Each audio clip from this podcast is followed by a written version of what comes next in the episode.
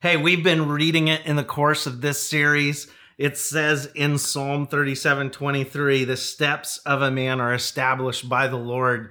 And I just want to welcome you as you are a part of a series that is really establishing new muscle memory of our faith to make sure our steps are truly those that God would want us to take so that our relationship with Him can grow deeper, more rooted and secure than ever before in our life. I believe it's going to change individuals' lives and the church's life if we have an established faith. We've looked at being before you do, following the crucified Jesus, discovering the treasures buried in grief and loss, really looking at how limits help us trust God more, love for others, and today the impact of our family history.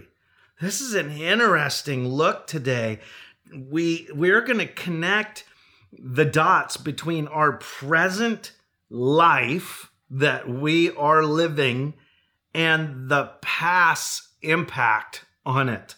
We'll see some significant impact on how the church plays a role in helping people move into their future and does the tough work so that we can become an amazing family of believers living life to the full. Big idea today. God wants you to be free from the power of your past. What is that? What is that? Scripture teaches that there are consequences of actions and decisions taken in one generation that affect the generations that follow. What am I talking about? Let's read Exodus 20, verse 5. It says, "For I, the Lord your God, am a jealous God, who will not tolerate your affection for any other gods. I lay the sins of the parents upon their children. The entire family is affected, even children in the third and fourth generation of those who reject me. But I lavish unfailing love for 1,000 generations on those who love me and obey my commands." Okay, the last part of that's all nice and cushy and hunky-dory, but the first part, what? This scripture bothered me.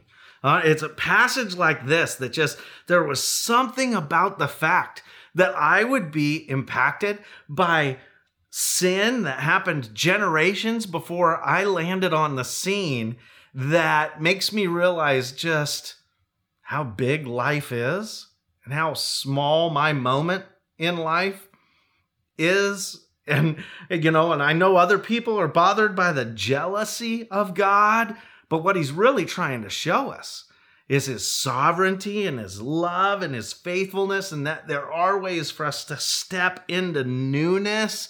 It's identifying the issue so that we can solve it, right? If you've spent much time in Scripture, you will recognize that there's a lot of emphasis on lineage and generations and stories of fathers and sons and grandsons and great-grandsons in Scripture that build, and you're going, well, why so much value in this? Well, I think we're going to discover a little of that today. Take Abraham, Isaac, Jacob, and even Jacob's kids. You look at this moment, and both blessing and sin are passed down. I won't read all the stories. You'll have to go to the beginning of your Bible and check them out. But let me give you some breakdowns here. How about lying? Abraham would lie about his wife's age. His son Isaac enters into a marriage with Rebekah, and there's deceit and lying that happens there. Jacob lied to everybody. His name was actually meant deceiver, right? How about we see that there's favoritism involved in those early stories. Abraham favored Ishmael, Isaac favored Esau, and Jacob favored Joseph, and even later Benjamin when he thought Joseph was dead. So you just look at these issues. What about the brothers? Brothers cut off from one another. So now it's not just like parents to kids. It's like there's issues with the brothers. Isaac is separated from Ishmael. How about there's issues between Jacob fleeing his brother Esau because he stole his inheritance? Anyway, Joseph was cut off from his 10 brothers because they tried to kill him and sell him into slavery for more than a decade. I mean, you look at these stories and you go, okay, God wants us to know this for a reason. He wants us to be aware so that we can understand the realities of some of the things happening in our life could be like ripples from stones that were thrown into the water generations previous. Man, let me show you a picture of a couple happy boys here. I got to tell you, I heard this story on the radio this week and knew about this talk coming up, and I was like, this is a perfect illustration. These are a 9 and 7-year-old, Mason and Blake, and they rescued a 3-year-old toddler from drowning in Deer Lake on Whidbey Island. A mom turned her back on her 3-year-old toddler for a moment, and he sprinted for a community dock and fell into the water face first. 9-year-old Mason jumps into action. He said this, "I said to myself, I gotta go save him. I picked him up and was swimming with my legs because I couldn't touch the bottom." As he's telling the story of getting back to the dock, where his cousin Blake pulls him up out of the water, pulls the toddler up out of the water, and they were all safe, terrified, crying, nervous, but they saved a life.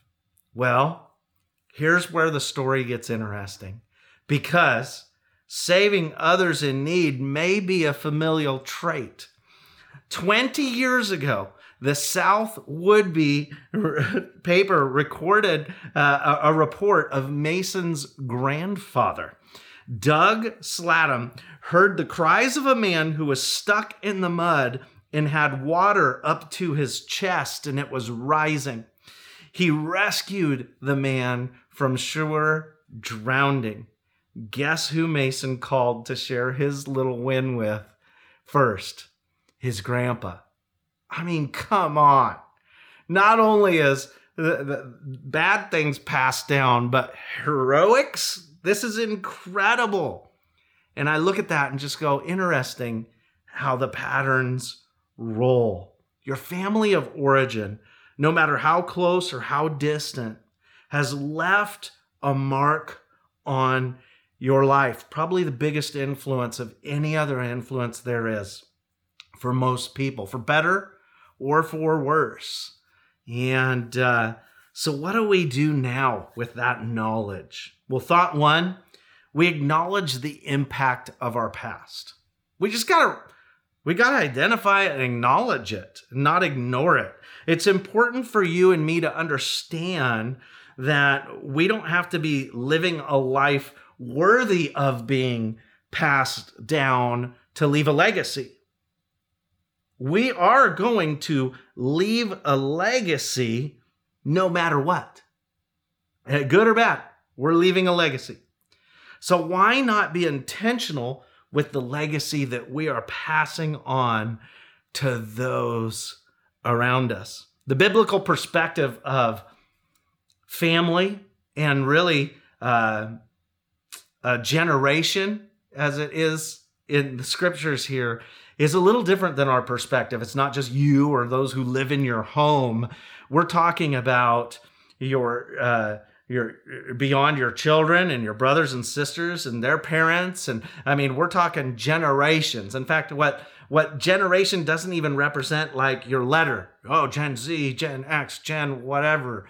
No, this is more like everybody living within a time period. So if we were really taking literal the scripture here and applying it to today, 3 to 4 generations would take most of us back to the 1800s. Like that our life is being impacted by things that happened then. And some of you get that. Some of you are fighting for righting wrongs that happened in those seasons already. Well, I think of the impact you can have by loving God and obeying his commands that would go on from generation to generation following you. That's why I love when somebody makes a decision to follow Jesus, they're a first generation believer, and just imagining the transformation that's going to happen in their lineage is pretty incredible. Yeah, and I pray for amazing things to happen in and through you. But first, we just have to acknowledge what's there. 1 Corinthians 10:1 says, I don't want you to forget, dear brothers and sisters, about our ancestors in the wilderness long ago. All of them were guided by a cloud that moved ahead of them, and all of them walked through the sea and dry ground. In the cloud and in the sea, all of them were baptized as followers of Moses. All of them ate the same spiritual food. All of them drank the same spiritual water, for they drank from the spiritual rock that traveled with them, and that rock was Christ. Yet God was not pleased with most of them, and their bodies were scattered in the wilderness. These things happened as a warning to us so that we would not crave evil things as they did. So we can look back and see warnings, right? These things are written so we could break patterns, to see if we could take the time to look into our past and believe God. I believe God is wanting us to do the hard work of discipleship, of becoming more like Jesus.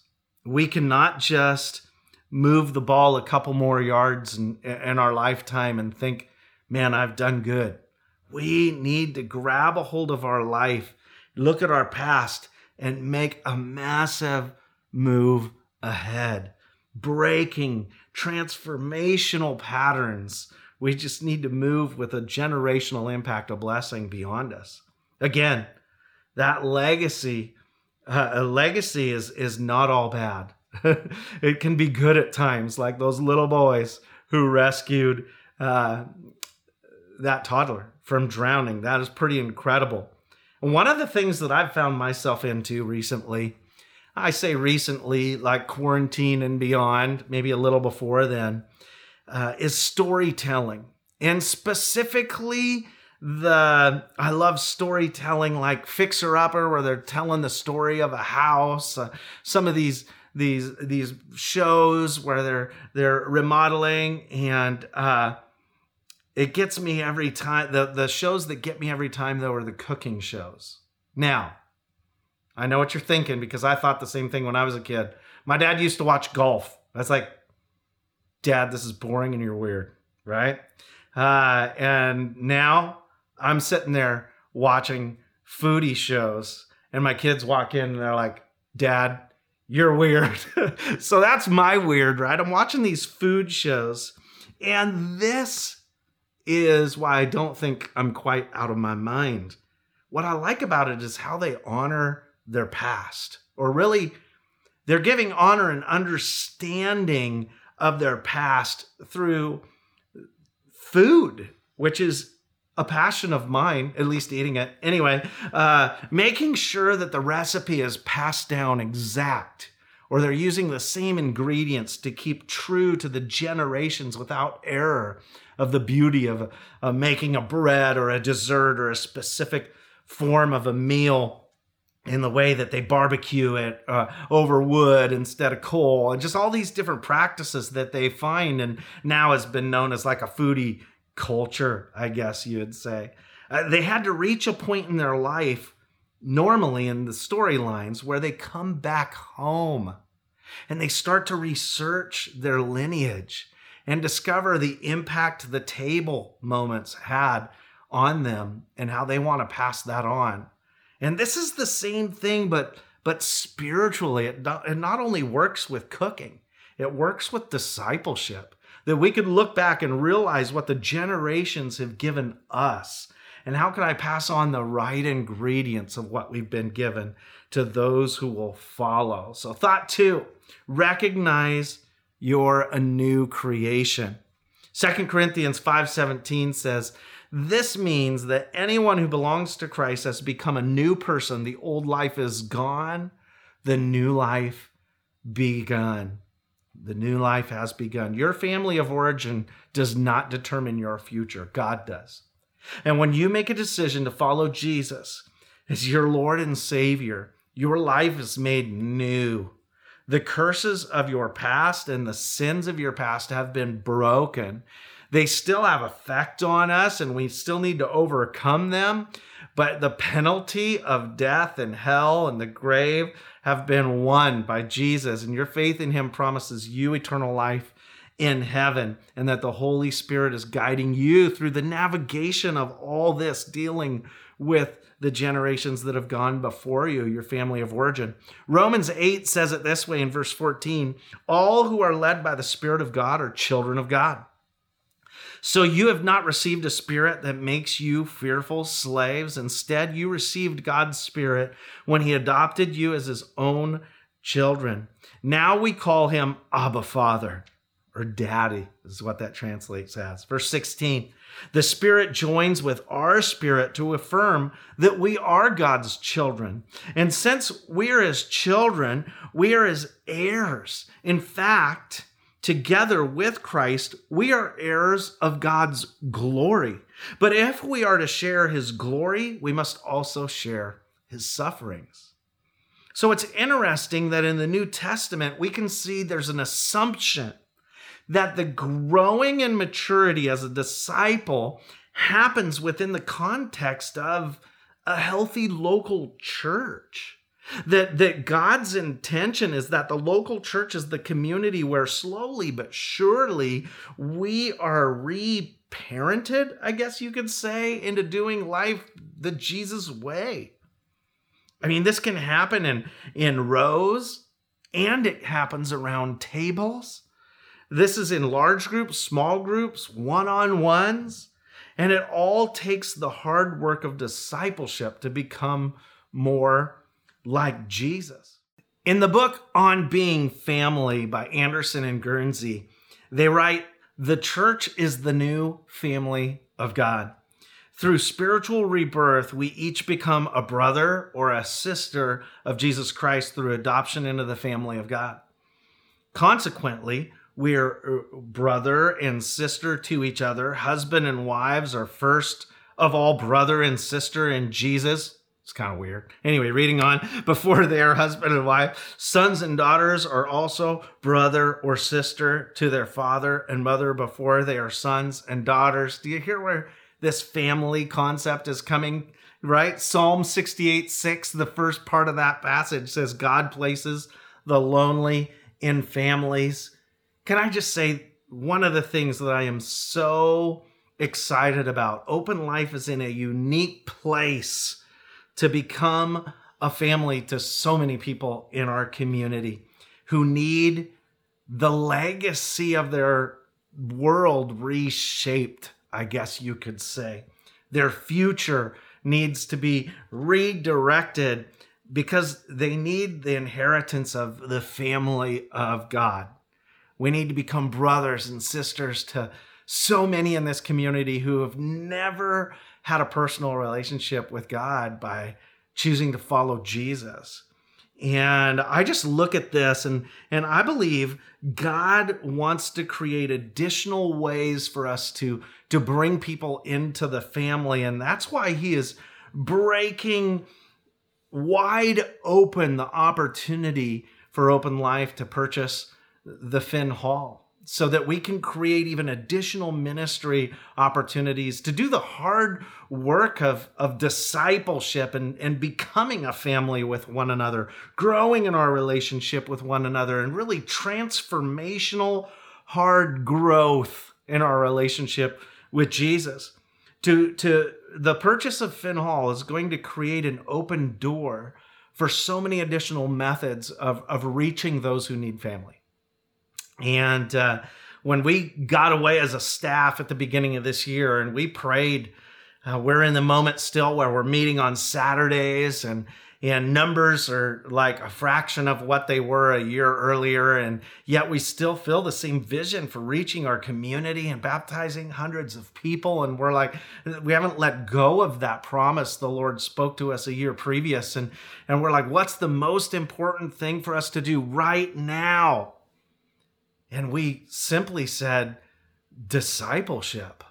We've got to do the hard work of discipleship so that we can really work out our future and our family and some of the work like we're talking about right now, looking back in order to go forward. Our future is promising, but we needed an opportunity of a miracle like Finn Hall. So I look at this and I just go, the Lord is positioning us in a place in the community of divine favor right now, to even give us the opportunity to purchase a building so low beyond the rest of the commercial cost in our community. Finn Hall is perfect for utilizing as a discipleship center, a space where we can grow roots to our faith deeper than ever before, solidifying the power of our new family and this fresh life that we have that allows us to move forward. The most important thing as we step into the new creation that God has given us a doorway to step into, Jesus. And following Jesus becomes our legacy and influence. For us as a church, we're in the position to put our faith into action through many ways, financially right now, and changing the course of history for so many families in our community as we take some steps of faith that we haven't done that are going to stretch us in our history. I'm excited about it. I think it's worth the risk. I think it's going to impassion us for inviting people into our family and helping people discover who they are in Christ together. I believe there's a bunch of beautiful stories we're going to be able to tell. Maybe we'll beat out those cooking shows someday in the near future. Thought 3, we need to break the sinful patterns of your family. Now, this is a tough one. This takes courage. It takes a courageous journey back to propel us forward through this. I love what visual came to my mind here is a bow and arrow.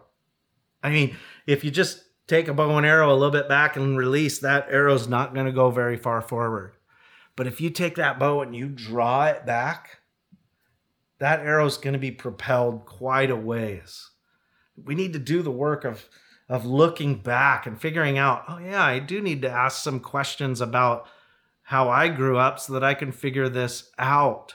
In our discipleship course right now that we're doing, Emotionally Healthy Spirituality, Peter Scazzero says, Jesus may live in your heart, but Grandpa lives in your bones. That's just got this visual, right? Where it's like, oh, I am living in the shadow of those who have gone before me. What's that shadow impact? And how do I allow the blood of Jesus? How do I allow my faith to overcome some of these things? And I think in the coming week, it would be great for you to uncover some questions, some answers to these questions. What about this one? What one or two pattern from your family of origin might have most impacted who you are today? What about this question? What might be one message from your family of origin that God has revealed to you today that you want to change as a part of your hard work of discipleship? That's a tough question. And I'm going to be praying with you this week as you start to look back, because I think it's going to give you fresh insight as to how to release and propel into your future. We've got to release some patterns, right? And I love the quote from Walter Brueggemann. He says, the evil plans of human folks do not defeat God's purpose. Instead, they unwittingly become ways in which God's plan is furthered. Don't be afraid of what you uncover as you look back. Get excited for what God is going to reveal as he moves you forward from that discovery. Jeremiah 29:11 gives us the promise, right? I know the plans I have for you, says the Lord. They are plans for good, not for disaster, to give you a future and a hope. That's what God has for your future. Our action point today is take hold of God's plan for your future. We need to grab a hold of it. How do we do that? Paul told us this in Romans 12:2, don't copy the behavior and customs of the world. Let God transform you into a new person by changing the way you think. Then you will learn to know God's will for you, which is good and pleasing and perfect. Perfect. Can I pray for you today? God, I thank you for the opportunity you give us to be challenged by something like generational realities and the impact that is on our life from the past and that our life is going to have on the future and the work we have to do to step into your plan for our future.